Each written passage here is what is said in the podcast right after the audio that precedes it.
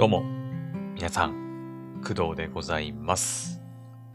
本日は2022年の10月8日、えー土曜日でございます。現在の時刻は朝の7時9分です。はい。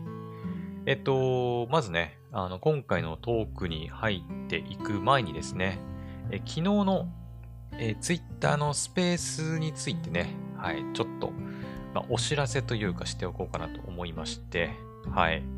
えっ、と、まあ、昨日ね、ツイッターの方では、えっ、と、まあ、直前にね、お知らせしたんですけど、昨日のツイッターのスペースの配信をちょっとね、延期しまして、えっ、と、今日の夜8時半から、まあ、1時間、9時半までね、やることにしました。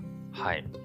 まあ、理由云々についてはね、まあ、今日のそのツイッターのスペースの配信の時に、まあ、お話できるかなと、うん。まあ、わかんないけど、わかんないけど、できるかなとは思いますんでね。はい。まあ、そちらを楽しみにしてもらえたらいいかなと思います。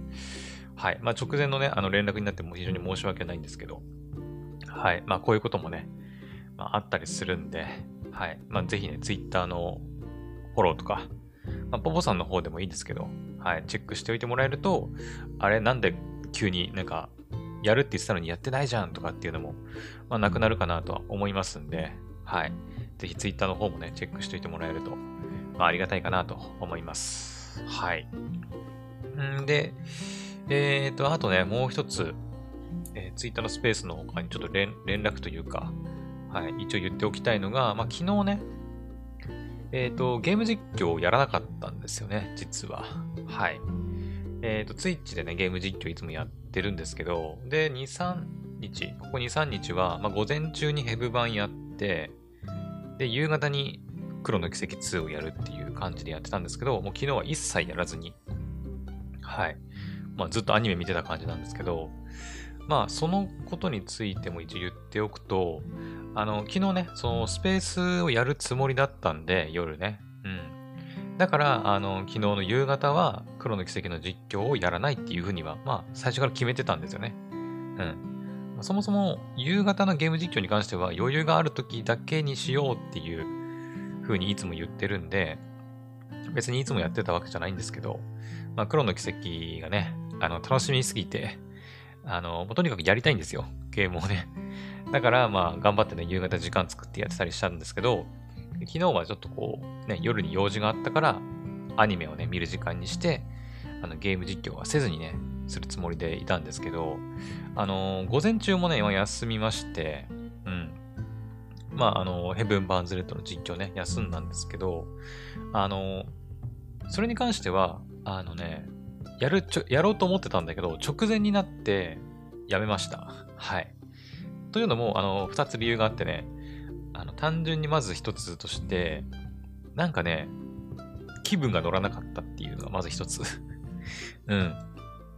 あのーなんだろうね。急にやっぱ季節がこうね、秋、冬っぽくなって、やっぱ寒くなってきたじゃないですか。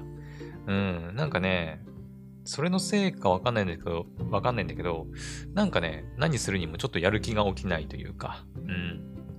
なんて言うんだろう、自律神経の乱れっていうんですかね。この前までさ、やっぱ暑い暑いって言ってエアコンつけたりしてさ、ね、いたのにもかかわらず、ね、ここ最近は、まあ、私の部屋はまだね、エアコンの暖房とかはつけずに過ごしてますけど、リビングとかはもうエアコンついてたりとかね。うん。もっと寒くなってくるとエアコンじゃもう無理なんで、ね、ストーブをガンガンつけるっていう時期になりますけど、まあなんか急に寒くなってきてね、体調を崩したってわけじゃないんだけど、なんかこう、ぼーっとするというか、うん。なんかゲームやる気にもならないなみたいな感じになったっていうのがまず一つの理由ね。はい。で、もう一つの理由っていうのが、あの、今、ヘブ版って、ログインすると、SS が確定で1体もらえるガチャチケットが配られてるんですよ。1日1枚ずつね。で、それ10枚貯めると、まあ、要は10日間ログイン、その期間中にログインすると、10枚そのガチャチケットが手に入って、で、SS 確定の10連ガチャが1回回せるっていうものなんですけど、多分このペースで、あの、このペースが毎日1回のペースでヘブ版をやっていくと、多分、そのガチャチケットが10枚貯まる前に、あの、今やってるイベントストーリー、えー、し、え新宅と白百合の花だったかな？が、まあ、終わってしまうと。うん。で、それが終わっちゃうと、ヘブ版のゲーム実況をやる、まあ、名目というか、が、まあ、なくなっちゃうなと思って、うん。で、ガチャチケット10枚もらえるんだけど、それ回せる期限っていうのも決まってるんですね。うん。だから、あの、次のイベントストーリーがそれまでに出ればゲーム実況やりながらガチャも回してっていうのできるんだけど、今のイベントストーリーが終わっちゃって、あの、なんだろう、ゲーム実況、ヘブ版のゲーム実況する目的がなくなってしまうと、ね、まあ、ガチャ回すだけの配信っていうのもちょっとね、あれかなと思うし、まあ、なんだかんだ、交流とか、うん、記憶の庭のストーリーとか、他にもやるコンテンツはあるんだけど、まあでもなんか、ね、今までメインストーリーだけをほとんどやってきたし、うん、たまにね、あの、まあ、なんつうの、外伝じゃないけど、メインストーリーとはまた違った、ね、うん、ことをやったりしましたけど、やっぱ、イベントストーリーとかをメインにやっていきたいんで、まあ、そのついでとしてガチャを回していきたいなと思って、あの、ガチャチケットがね、とりあえず全部溜まるまでは、ちょっと一旦寝かせておこうかなと思いまして、あの、ヘブ版の実況をちょっとやめにしました。はい。今ね、8枚、9枚ぐらいじゃなかったかな。今日またログインすれば多分8枚、9枚ぐらいだと思います。はい。なので、まあ、近いうちにあのやるとは思うんだけど、うんまあ、ガチャも回したりするつもりではいるんですけど、まあ、しばらくちょっと、クローンの奇跡をね、中心にやっていこうかなと思ってます。はい。だから今日もちょっと午前中ね、ヘブ版じゃなくて、黒の奇跡やろうかなと思ってますんで、はい。よろしくお願いします。はい。まあ、あとね、あれだね。あの、1日に2回ゲーム実況やるのちょっときついね。あの、うん。まあ、さっきのその1つ目の理由でもあると思うんだけど、午前中もやって、まあ、午後もやってってなると、あの、なんだろうな。他にやりたいことがあっても、やる余裕がなくなってしまうっていうのはあるね。うん、それこそあの、ポッドキャストのカバーアート作るって言って、10月中に出すって言ってたんだけど、ここ最近ヘブ版と黒の奇跡を、まあ、午後、午前午後でやったり、あとはまあ、黒の奇跡午前午後でやったりしてて、時間なくて、あんまり手つけられてなくて、やべえなって思い始めてます。はい。まあ、他にもなんかさ、いろいろ、あ、これちょっと直しとかないとなとか、ね、あ、これやりたいなって思っても、あ、でも新しいアニメも入ってるし、ゲームも午前午後でやらなきゃってなると、なかなか時間がね、あのー、なくて、うん、ちょっとこれだと余裕がないなと思って、やっぱり1日に2回、ね、まあ、本当に余裕がある時だけ、あの、午後もね、やればいいんだけど、それ以外はやっぱ午前中に、まあ2時間、1時間くらいやれたらいいのかなって思いました。はい。なのでちょっとね、あの、まあ、ヘブ版と黒の奇跡を並行して、えー、1日に 2, 2回やってたのが、ちょっときつかったなっていうのが正直な感想ですね。うん。はい。まあ、ただゲームプレイすればいいだけなら私もね、やっぱ実況で配信したりするから、喋る量も増えるわけですよ。うん。か余計にね、疲れるんだよね、なんかうん。で、それ以外のことできなくなっちゃうしさ。新しいアニメもあんまり見れなくて。うん。なので、まあちょっとね、あのこれからは余裕を持ってね、午前中だけゲーム実況やって、本当に余裕がある時だけ、あ何もすることねえやってなった時だけ、まあゲーム実況、ね、午後もやってもいいかなと思ってます。はい。ちょっとその辺のね、配信のペースをね、また自分で見つけて頑張っていきたいと思ってますんで、よろしくお願いします。はい。ってな感じですかね。はい。まあちょっと10分ぐらい喋っちゃいましたけど。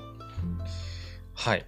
では、えっ、ー、と、早速今回の本題に行きたいんですが、えー、今回もですね、昨日、おとといと引き続き、昨日、おとといの配信に引き続き、えー、2022年秋アニメの第1話を見た感想をちょっと喋っていこうかなと思います。はい。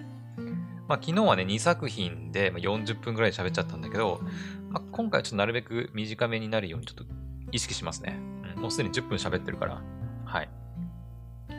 それではやっていきましょう。まず、えー、第、あ、第じゃないあ。全部で4つあります。全部で4つ。4つ見ました。はい。で、えー、っとね、4つ見たんで、4つ紹介していきます。はい。で、まず一つ目。まず一つ目が、ゴールデンカムイ第4期でございます。はい。来ましたね、ゴールデンカムイ。えっ、ー、と、ゴールデンカムイに関しては、実は、ま、見るかどうかを結構直前まで渋ってました。はい。実は。はい。まあ、渋ってたのは、あの、つまんないだ、つまんないかなっていう意味で渋ってたんじゃではなくて、あの、まあ、クドラジでもね、前ちょっと言ったんですけど、私今ね、絶賛ゴールデンカムイのあの原作漫画を、えー、読み進めてる最中なんですよ。実は。はい。えっ、ー、と、前にね、クドラジで喋った時は、えっ、ー、と、ゴールデンカムイの漫画原作が完結したっていう話をしたんですよね。はい。で、まあ、漫画原作が完結したんであれば、あの、まあ、人気作でアニメもずっとやってたの知ってたし、うん。だからもう、いっそのこと漫画で全部読んじゃおうかなって思って、で、あのポッドキャスト配信してるときに、その、ゴールデンカムイの漫画を全部で一気読みできる場所ってないのかなって言ったんですよ。誰か教えてって言って言ったら、それこそあの、ポポさんだったかな。ポポさんにツイッターの DM だったと思うんだけど、うん。で、えっ、ー、と、ヤンジャンの、ヤングジャンプの、まあ、アプリがあって、そこで、えー、全部漫画原作読み放題、読み放題っていうか、読めますよっていうふうに教えてもらって、今まさにそのヤンジャンのアプリで、1日2話ずつかな。うん、読み進めてます。はい。ついさっきも、あ、ついさっきね、あのトイレ入りながら読んだりとか 朝起きてすぐぐらいに、まあ、1話読んだりとかして、もうここ最近ずっとね、毎日読んでおります。うん。えっ、ー、とね、1話から何話だっけな、100何十話ぐらいまでは、えっ、ー、と、LINE 漫画かなんかで、うん、別のアプリで見てたんですね。LINE 漫画でもう一気にね、あの、もう見れるようになってて、百何十何話ぐらいまでは、まではね。だから LINE 漫画でそこまでは読んで、それ以降は、ヤンジャンのアプリで1日2話ずつ基本1日1話無料なんだけど、えっ、ー、と、なんか動画広告を見ることでもう1話ね、あの、無料で見れるんですよ。だからまあ1日2話。ということで、あの、ちまちまとコツコツと読み進めています。えっ、ー、とね、ちょっと待ってね。今何話まだ見たんだっけな。ちょっとアプリを開いて確認しますね。えっ、ー、と、今ね、274話まで見ました。はい。漫画の274話こだわりまで見ました。はい。もう2話見て、今日の2話分を見て274話だね。で、最終話がね、314話なので、まあ、あと、何話 ?25、14、39話ぐらいかな。残り、漫画で言うと39話ぐらいなんで、まあ本当にもう少しで、ね、39を2で割るから、まあ40、あと20日、あと1ヶ月足らずで多分全部読めてしまう勢いだと思うんですよ。うん。ま、だから、あの、まあ、漫画でずっと読んでるし、今回、まあ、第4期ということでアニメ入ってるんですけど、ね、もうすでに読んだとこだし、な、わざわざなんかアニメで見る必要あるんかなって思って、まあ、渋ってたわけですよ。他にも見たい作品たくさんあるし、まあ、内容知ってるし、で、実を言うとアニメの方はね、あんまり見てないんですよね。アニメ、アニメはね、第1期は見た。昔、リアルタイムで。で、第2期の途中で見なくなっちゃったんですよね。うん。見なくなったんですよ。リアルタイムでね。で見なくなって、第3期は一切見てないっていう状況、状況、状態です。はい。で、第4期がま入ったということなんで、まあ、アニメの方はね、結構中途半端なところで終わっちゃってたんだけど、まあ漫画の方でこう、どんどんね、読み進めて追いついたっていう。まあ追いついたというかもう追い越したっていう感じでね。うん。なんですけど、一応見ました。はい。で、あとね、この放送の携帯についてもちょっと変わったと思うんですけど、ちょっと私の勘違いだったらすいませんね。あの、昔のゴールデンカムイ1期、2期、3期って、確かなんですけど、あ、3期は違うかな？いや、3期もかなあの、見放題配信ってやってなかった気がするんだよね、確か。えっ、ー、とね、それこそ FOD とかで、あの、1週間だけ無料で公開されるみたいな配信の仕方をされてたような気がするんだけど、違うかな私のね、家族もアニメとか好きで、ゴールデンカムイ実は見てたりするんですけど、家族はね、あの、テレビで見てましたね。多分 BS とかかな ?BS11 とかかなうん。とかで多分配信されてたのを見てた感じですね。うん。インターネットで配信されてるものじゃなくて、テレビで放送されてるものを見てましたね。はい。なんですけど、第4期からはまさかのあのプライムビデオで見放題独占配信ということで、第4期からはね、アマプラでね、見れるようになったんですよね。はい。まあだからよりなんかこう、ね、以前にも増して、まあテレビはもうほぼ見ないし、FOD でね、なんか最新話をもう毎回チェックするのめんどくさいし、しかも FOD で確か広告流れるんですよね。はい。その辺もちょっとうざった、うざか、うざったかったんだけど、アマプラで、はい、プライムビデオが見れるという、プライムビデオで見れるということで、ね、まあちょっと、まあ1話くらいなら見てもいいかなと思って見てみました。はい。まあ、そうだね。うーん、まあやっぱり漫画と違って、その、声とか、まあオープニング、エンディングももう初っ端からあったかな。うん。あったかな？あれ、ちょっとあんま記憶がないんだけど。はい。うん。あって、やっぱ漫画とはね、その、なんだろう。ちょっとやっぱイメージが変わるんですけど、ガラッとね。声優さんのこう演技とかもついてて、あ、この人の声こういう感じなんだみたいな。漫画で読んでる時ってちょっとイメージが、あ、ちょっと違うなって思ったりとか。ね、まあ、一期見てたから、まあ、杉本とかアシリパさんの声はね、まあ、なんとなくは分かってたんですけど、漫画読んでる時もなんとなくその声のイメージでね、あの脳脳内で再生されてるんですけど、他のキャラクターに関しては、ね、あの、漫画でしか読んでなくて、初めてアニメで聞いて、なんかちょっと違う、イメージと違ったなっていうのは ね、まああったりはするんですけど、まあでもなんか、うーん、そうだね。うん、やっぱ、動きもあって、うん、まあ楽しいっちゃ楽しいけど、今後、まあどうしよっかなっていうところではある。うん。もしかしたら他のアニメ作品が結構面白くて、あんまり見る余裕がなくなったら、ちょっとね、見るのやめてしまう可能性はまああるかなというところではありますね。はい。その代わり漫画ではね、全部最終話まで、あの、まあ、駆け抜けていきたいなと思ってますので、はい。って感じですかね。うん。第4期はね、えー、どっから始まるんだっけな？えっ、と、あれだ。まあ、ちょっとこれネタバレになるんで、あの、ちょっとこれあの、ネタバレとか嫌な人はね、一応3期まで見た前提でお話ししますけど、あの、キロラン家がね、あの、まあ、死んで、キロラン家が死んで、で、その後、えー、ロシア、カラフトかな？カラフト？違う、まだカラフトにいるんだ。じゃあ、ロシアの、カラフトのロシア側の方から、えっ、ー、と、帰ってきて、えー、日本の、まあ、方に帰ってくるっていうところですかね。はい。うん。っていうところからね、まあ、物語が始まって、えっ、ー、と、公式サイト行くとわかるんですけど、あの、海賊棒太郎がね、あの、メイン、メインっていうか、中心にドンって居座ってるんですけど、はい。まあ、この男が何者なのかっていう、ね。まあ、私はもうすでに読み進めているんで、まあ、こいつが誰なのかっていうのは知ってるんですけど、うん。っていうところからま始まった感じですね。はい。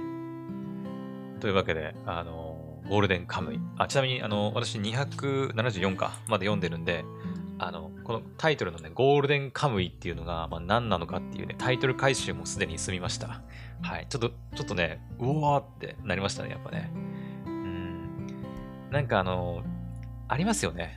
こういうさ、漫画とか、まあ、アニメでもいいんだけど、タイトル、なんでこんなタイトルついてんだろうって思ってて、でずっとこう作品を見ていく中で、その作品のタイトル回収みたいな。うん。ワンピースとかで言うとさ、その、ね、ラフテルにある、なんか、なんていうの、ワンピース、一つなぎの大秘宝、ワンピース。まあ、あれは最初からもう明らかになってたか。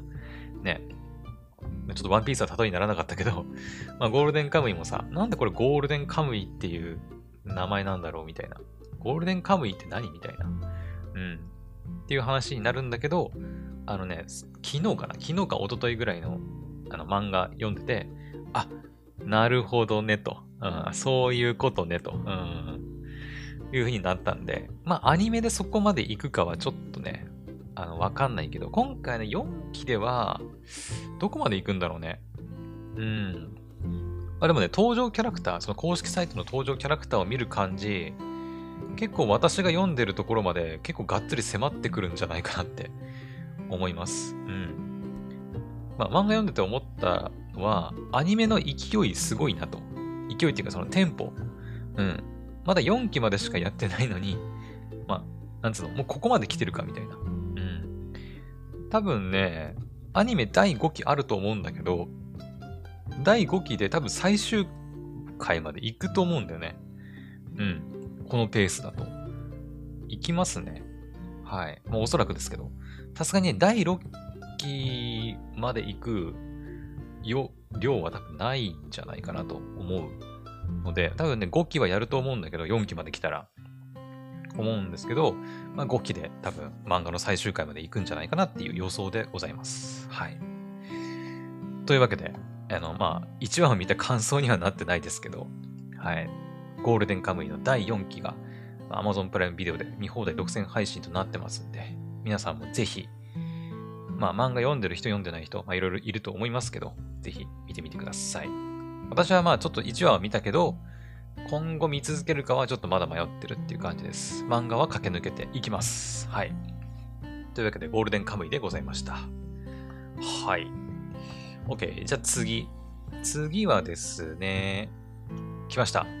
まあ、これはね、前もちょっと話したから、まあ、ちょっと軽めにしておきますけど、え機動戦士ガンダム水星の魔女でございます。はい。まあ、これはね、あの、まあ、プロローグがすでに、あの、配信ね、されてるので、まあその時のプロローグを見た感想と、まあ、ほぼ同じです。ね。うん。あ、面白い。もう面白いの一言に尽きるね。うん。まあ、やっぱ、プロローグとはまたちょっと違違った面白さがあったね。やっぱ。うん。プロローグは絶対見るべきだとは思うけど、あの、やっぱ第1話で、あの、いや、これ見たいなって。うん。この、この続きどうなるみたいな、ね、面白さ。うん。まあ、王道っちゃ王道だったけど、やっぱさ、アニメの第1話で、こう今後も見たいなって思わせてくれるっていうのが、やっぱ大事だなって思ったね。うん。結構アニメによってはさ、1話で切っちゃったりとかさ、ね、3話ぐらいまで見ないと面白さがわからないとかっていう作品あると思うんだけど、やっぱり、あの、第1話でさ、こう、面白さを見せてくれる作品の方がいいかなって思うんだよね。うん。やっぱ1話がなんか微妙だと、えー、うー、どうしよっかなーってなるんだよね。やっぱり。うん。その点で言うと、やっぱね、ガンダムの第1話すごい良かったね。うん、めちゃくちゃ面白かった。王道だけど。うん、まあ、主人公の、えーなんだっけ名前。女の子。水星から来た女の子、女の子なんですけど、し、シル、シルエスタじゃなくて なんだっけえーとね、ちょっと待って、キャラクターでしょ？キャラクター、キャラクター。えーと、あ、スレッタだ、スレッタ。スレッタ・マーキュリーだ、そう。スレッタちゃんがね、あの、ただ思いのほか、スレッタちゃんが、あの、人見知りっていうのが 結構極度の人見知りで、あの、もうね、あの、なんていうの？本当に何か聞かれても、あ、あの、あの、あの、あの、よろ、よろよろ、よろしくお願いします、みたいな 感じであ、ここまで人見知りだったんだっていう驚きはありましたね。うん。で、まあ、その、スレッタちゃん、田舎から出てきたってことで、まあ、なんていうのかな、まあ、いじめじゃないんだけど、みたいな場面に遭遇して、で、まあ、決闘で、あらゆることが、まあ、決められるというルールがね、あるらしくて、まあ、勝者、あじゃあ、敗者は勝者の言うことを何でも聞かなきゃいけないみたいな。何でもっていうか、お互いにその、かける。勝ったら、何々、負けたら何々みたいなのを、まあ、決闘で決めるらしいんですけど、その、ガンダムっていうか、そのモビルスーツのバトルでね、うん。っていうルールがあるらしくて、まあ、その偉そうなね、やつが出てくるんですけど、はい。まあ、そいつを、あの、そいつの言うことっていうか、まあ、そいつの言うことが気に食わなくて、あの、主人公のスレッタちゃんが、ね、その決闘に臨むんですけど、まあ、結果がどうなるのかっていうところですね。はい。まあ、結果については、ちょっとネタバレになるんで、まあ、ちょっとあえて言わないでおきますけどまあ、とにかくね、めっちゃ良かった。めっちゃ良かったね。まあ、ガンダムっていうか、なんだろう、やっぱメメカ同士の戦いのかっこよさはもちろんなんですけど、うん、やっぱ夢があるよね。ガンダムってさ。なんかコロニーみたいなところでさ、学校があって、宇宙空間上にね、学校があってみたいな。うん。やっぱそういうワクワク感もあるし、まあ女の子、主人公が女の子っていうことで、なんかこう、うん。あ、でもなんかね、令和のガンダム、令和最初のガンダムではあるんですけど、水星の魔女ね。っていうことで、まあなんかちょっとこう、やっぱ平成とか、昔のガンダムにはなかったような、なんていうのかな、考え方っていうのかな、まあ、今時の、うん、みたいな部分が、まあ、最後にちょっとね、あって、あー、なんか現代っぽい、まあ、その女性がね、やっぱガンダムの主人公になるっていうところもやっぱさ、時代を感じるよね、やっぱね。うん。はい。まあ、なんかそういう点においてもやっぱ新しいなって思いました。うん。さすが令和のガンダムっていう感じですね。はい。というわけで、あの、ちょっとね、長々と話してしまいましたけど、結局ね。はい。まあ、水星の魔女、めちゃくちゃ面白かったんで、まだね、見てない人は、ぜひ見てください。うん。まあ、私もちょっとだいぶね、あの、見るの遅くなっちゃったんですけど、今日また、今日かな？明日かな？また2話目入るんじゃない？違ったっけ？ガンダム。えっ、と、更新何曜日だったかな？えっ、と、ちょっと待ってね。何話だったかな？えー、っと、次が、10月9日、明日か。明日の6時に更新されますね。はい。まあ、ですので、うん。あの、やっぱね、ガンダムはちょっとちゃんと見たいなと思って、ずっとね、撮っといてたんですよ。いや、ちょっと今まだ気分じゃないから、やめとこうみたいな感じでね、ちょっと見てなかったんですけど、昨日やっとね、ちょっとゲーム実況もお休みしてたから見て、うん。面白いなとなりましたんで、ぜひ皆さんも機動戦士ガンダム水星の魔女、まあ、プロローグからね、もう配信されてますんで、Unext とかだよね。うん。プロローグから、プロローグから見るのをお勧めいたします。はい。あ、あとね、オープニングかな？エンディングはまだ出てないらしいんだけど、オープニングのね、あの、夜遊びさんの祝福？も良かったね。もう YouTube ですでに公開されてますけど、オープニングも良かった。うん。なんか、夜遊びさんのね、楽曲、良かったね。はい。まあ、そちらも合わせて楽しんでみてください。というわけで、えっ、と、機動戦士ガンダム水星の魔女第1話を見た感想でございました。では、続きましての作品です。はい。えー、次はですね、Do It Yourself。はい。まあ、こんなかっこよく読むものではないような気もしますけど、Do It Yourself でございます。はい。来ました。えこちらはですね、あの、オリジナルテレビアニメでございます。はい。で、あの、私ね、これ、あの、オリジナルテレビアニメということをね、全く知らずにいました。はい。まあ、絵柄からして、あの、完全に、あの、キララ作品系かなと。うん。キララ作品。まあ、ここ最近で言うとなんだ。えっ、ー、と、今期キララ作品ってあるのかな？えっ、ー、と、キララ作品。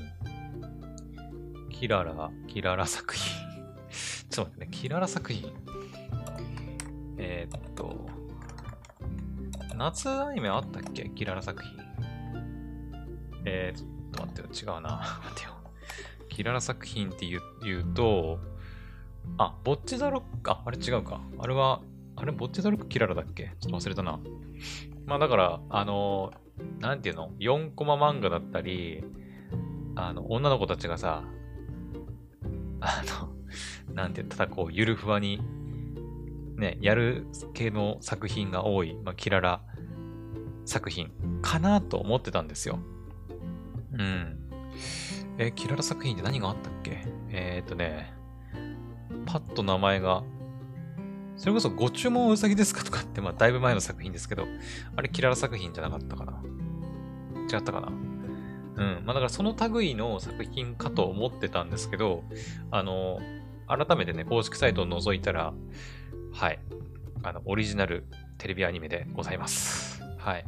何回か予告を見てたんですけど、オリジナルテレビアニメってことをね、気づかずに見てたみたい、私。はい。ってことで、見たんですけど、あのね、いい意味で、まあ、騙されましたね。はい。いい意味で。だからさっき言ったように、私、キララ作品原作だと思ってたんで、本当にただこう、女の子が DIY。まあ、この作品ね、Do It Yourself。まあ、まさに DIY。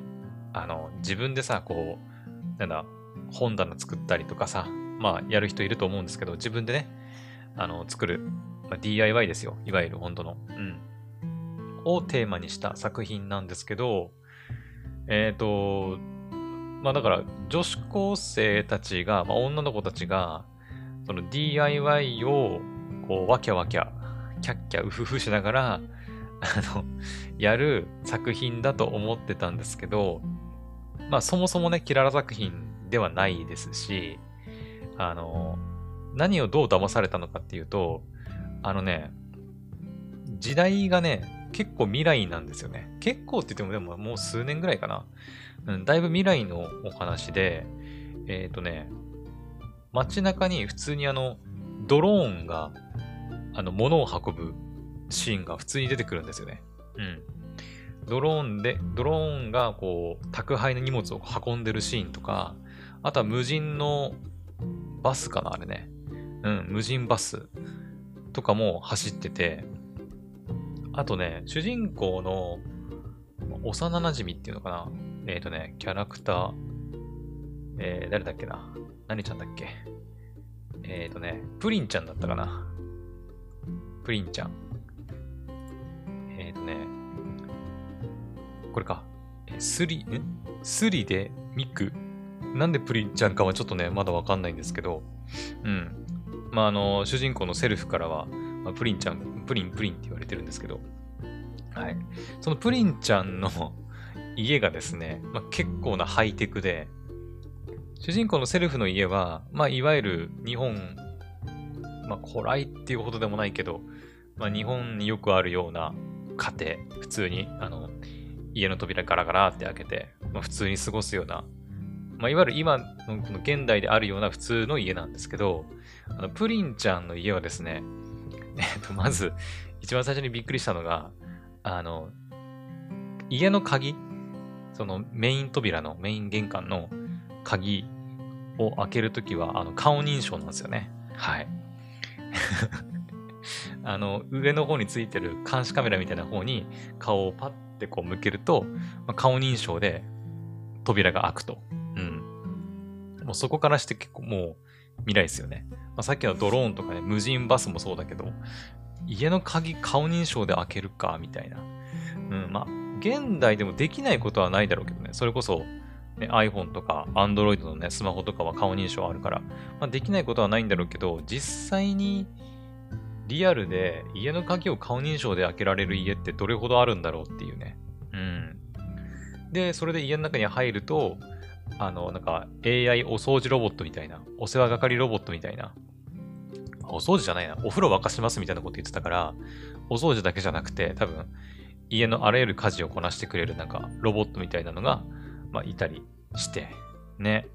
だから、数年先の未来のお話なんだなっていうところでちょっとびっくりしましたね。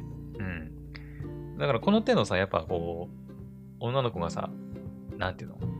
まあ、例えば今回はま DIY がテーマですけど、DIY を中心にこうキャッキャウフフするみたいな作品で、まあ、特段別にそんな未来のお話だったりするわけじゃないから、日常系の作品ってやっぱ現代に合わせて、ね、普通の女子高生たちが、なんかま音楽やったりとか、まあなんか変な部活作ったりとか、みたいなお話が多いんだけど、まあこれに関しては、あの未来のお話なんだよね、ちょっとだけ。うん。まあ、2030年ぐらいになればでもこんな感じになるのかなっていう、ね、気はし、2030年早いかなでもないかな。うん。まあ、ドローンでね、物運んだりとか、無人バスとかは2030年ぐらいだったらもう実現してそうなね、気はしますけど。うん。まあ、そんな感じでちょっと未来のお話でございます。まあ、そんな中で、まあ、DIY をやるっていうね、まあ、うん、まあ DIY がテーマだからなのかな。うん。その、まあ何でもかんでもやっぱ機械でさ、ね、自動化されてできる時代になってるんだけど、あえて自分で作る。何でも自分でやるみたいな、まあ面白さがあるのかなっていう。まあ、そういうなんか対比的な意味合いもあるのかなって思ったりはしますけど、ね、まあ現代でもあの DIY をやる人いますけど、まあ、より未来になっていくと、ね、よりあらゆることがこう機械でね、全部完結できてしまうから、なんか、あえて自分で作るみたいなことはする必要ないと思うんですけど、そこをね、やっぱ自分でやるという面白さがあるのかなっていう気はしております。はい。で、アニメとしてはですね、まあそうだなあの、雰囲気はね、でもね、キララ作品に近いものはあるかなっていう気はしました。うん。あの、まあ、原作は、あの、全然、キララとかでもないし、あのー、なんて言うんだろうな。うん、じゃないんだけど、雰囲気は、まあ、キララっぽい感じはあるかなって いうね、気はします。まあ、さっき言ったように時代背景がちょっと先の未来ではあったりするんだけど、まあ、出てくる女の子たちが DIY を通して、まあ、成長したり、ね、こう、キャッキャウフフするみたいな話ではあるのかなっていう ね、うん、感じでしたね。はい。なんかね、いい感じにね、あの、なんて言うんだろう。これ、いい意味でなんだけど、まあ、いい意味でっていうか、うーん、なんて言えばいいのかな。いい意味で、まあ、緩い感じが表現されてるというか、あのね、なんていうかな、手を抜かれ、手を抜くって言うとちょっと変なんだけど、あの、めちゃくちゃ緻密に描いてるっていうよりは、あの、ところどころね、表現がこう適当な部分があるんだよね。うん。イラストがっていうか、うん。あ、な、な、これ、一瞬、これちょっと大丈夫かなって、このアニメ、ちゃんとできてるってちょっと不安にはなるんだけど、作風自体がやっぱりその、キララっぽさというか、あの、まあ、日常系のアニメで、こう、ゆるい時間がね、流れてるようなアニメだから、なんかね、若干その、なんだろう、まあ、表現としてなのなのかな。なんかね、こう、緻密に描くというよりは、ちょっとこう、ゆるーく、雑に描いてるようなシーンが なんか、子供が、なんか、なんだろう、お絵かきしたような、ね、そういうシーンとかもちょっとあるようあるんだけど、まあ、それがね、またちょっとこう、作品のなんか雰囲気を醸し出してるというか、うん、まあ、あえてなんだとは思うんだけどね。これがあえてではなく、本当にこう、ね、あの、切羽詰まっていて、で、こう、ちゃんと描け、描く余裕がなかったってなると、ちょっと大丈夫かなってなるけど、まあ、おそらく、あえてなんだと思うんだけどね。はい。まあ、そういったところもね、なんかこう、のんびり感があって、うん、好きですね。はい。褒めてるんだよ。あの、褒めてるんですよ。うん。やっぱ作品に合った雰囲気ってありますからね。うん。なんかこう、真面目でカチカチっとしたようなね、こう、殺人事件が起きたりして、それを解決するような大人向けの作品で、まあ、あまりそういうのするとちょっと、うんってね、なるかもしれないけど、まあ、作品自体がやっぱのんびりした雰囲気の作品なので、まあ別に全然、うん、むしろありなんじゃないかなって思いましたね。はい。って感じでございます。はい。うん。まあ1話見た感想としては、まあ続きも見てみていいかなっていう感じですかね。すっげえ面白いかっていうと別にそういうわけでもないんだけど、まあこれからかなっていう感じはしますね。うん。まあだからあんまりこう難しいこと考えずに、こうのんびり見たい作品ないかなっていう人にはおすすめできる作品ですね。はい。うん。あの壮大な物語がとかっていう、そういう感じではないね。だから本当にあの、キララ作品じゃないですけど、うん、そういったね、のんびりとした作品が好きな人は、ぜひ見てみてほしいなと思います。はい。ああとね、あの、昨日ツイッターとか見てて知ったんですけど、どうやらね、舞台がね、新潟県らしくて、はい。新潟県の三条市っていうところですね。えっ、ー、とね、新潟県の三条市はね、確かその、金物とかの、あの、加工とかが確か有名な場所だった気がします。はい。うん。そうそう、あの、新潟総合テレビ他にて放送開始とかで書いてあるんだけど、最初見た時なんで新潟総合テレビ他ってわざわざ書いてんだろうって思ったら、舞台がね、新潟県三条市ということで、はい。なんかいろいろ新潟の方ではイベントなんかもやったりしてるみたいですよ。うん。私実はですね、言ったことあるかわかんないけど、あの、大学時代の4年間は、あの、新潟県で過ごしたんですよ、実は。はい。あの、三条市ではないんですけど、三条市ではないんだけど、大学時代の4年間は新潟県で過ごしておりました。はい。だからね、あの、まあ、若干、こうき、なんだろう、親近感みたいなものはありますね。私のなんかこう、なんていうの、かっこよく言うと、アナザースカイみたいな感じ。もう一つの、なんか、ふるさとみたいな感覚はありますね。まあ、たった4年間しかね、住んでなかったんですけど、まあ、それでもやっぱ、ね、なんとなく思い入れはあるんでね、うん。まあ、なんか新潟舞台のアニメということで、ちょっと嬉しいっていうのはありますね。はい。まあ、そういうのもあるんで、ちょっとなんか応援したい気分、気持ちでもね、あるんでね、これからもちょっと見ていこうかなと思っております。はい。というわけで、えー、オリジナルテレビアニメ Do It Yourself の第1話を見た感想でございました。はい。では、続いてラストですね。ラスト。今何分ぐらい？今、ま40分過ぎてるか過ぎてないかぐらいかな。はい。というわけで、またちょっと喋りすぎてるんですけど、ラストいきたいと思います。ラストはですね、高級のカラスでございます。はい。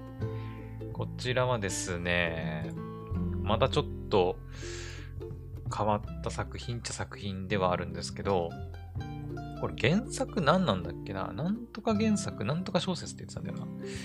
えーとね、ちょっと待ってね。えー、なんだっけな原作、原作、どっかに原作書いてなかったっけ？イントロダクションでいいのかな？書いてないかなそう、あのね、中国を舞台にしたあの作品なんですよね。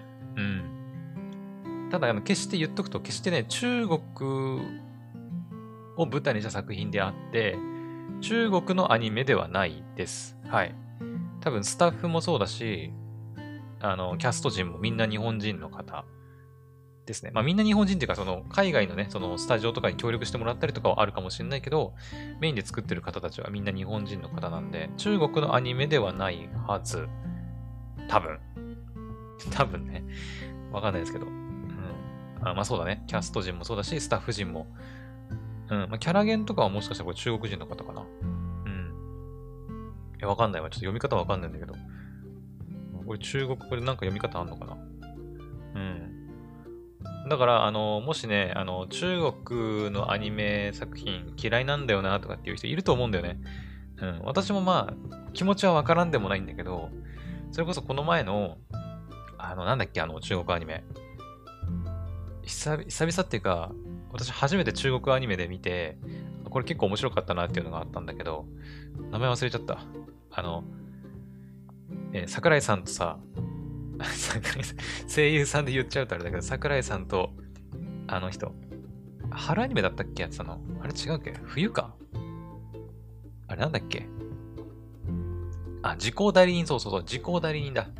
時効代理人は、まあ、完全中国原作で、中国人の方が書いた原作で、あの、まあ、アニプレックスとかが協力して作ったアニメではあったんだけど、まあ、あれは中国のアニメアニメというか原作のアニメで面白かったっちゃ面白かったけど、やっぱね、まだやっぱり他の中国のアニメとかってちょっとね、あの、なんていうの、見るのためらうっていうのは気持ちはわかるんですけど、これはね、あの普通に面白かったですよ。うん。中国が舞台になってるってだけだね。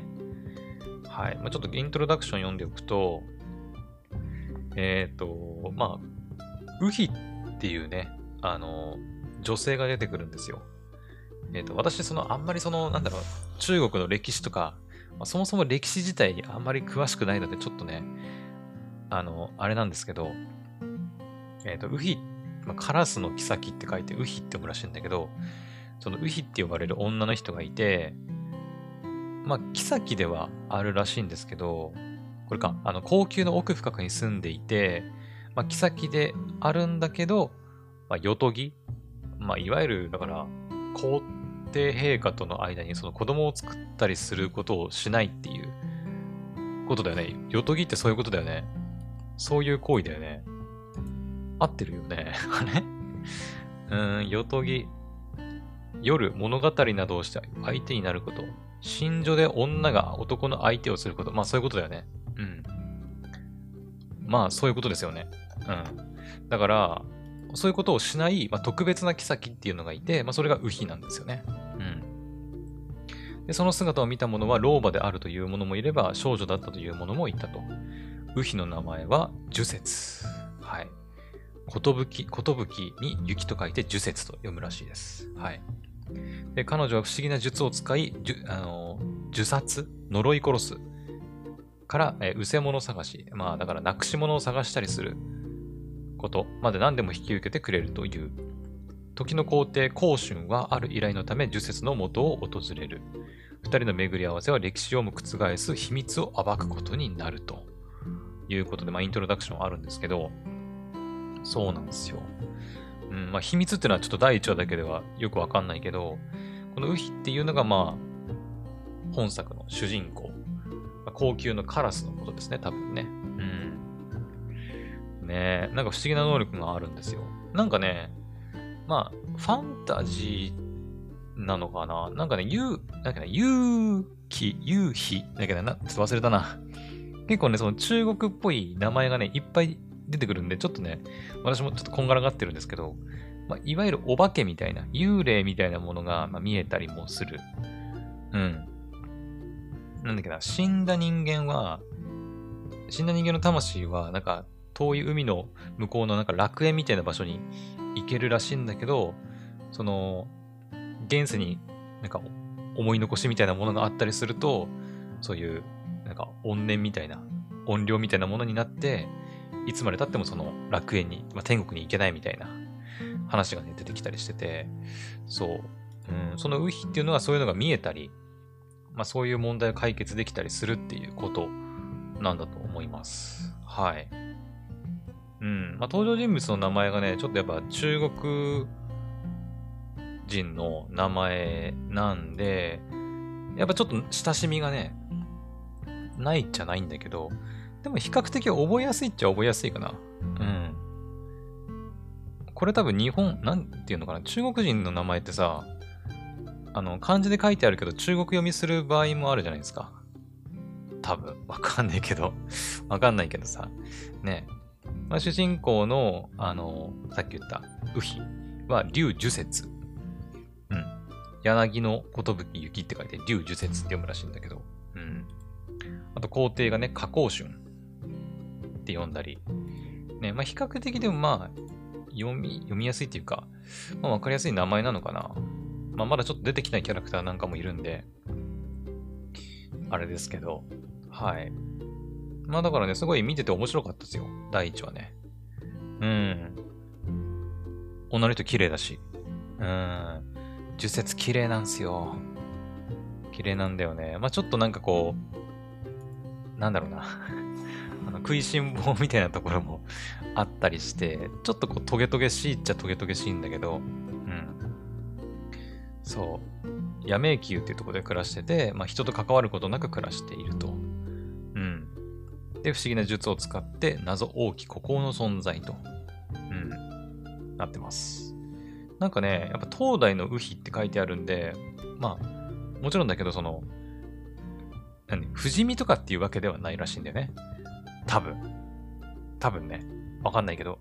不死身とかっていうわけではないから、まあなんか代々、なんかこう、引き継がれてるものなのかなっていう 本当にあの、第1話見ただけなんで、何も理解できてないんですけど、まあそういうことらしいです。東大のウヒって書いてあるからそういうことだよね。